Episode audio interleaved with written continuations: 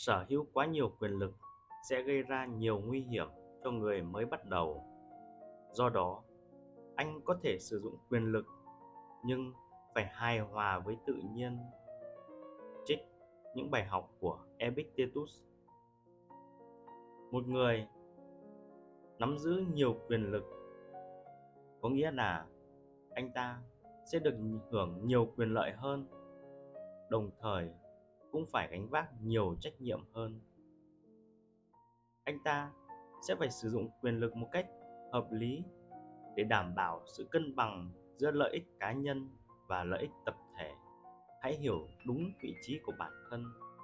Đừng lạm dụng quyền lực vì tư lợi bất chính.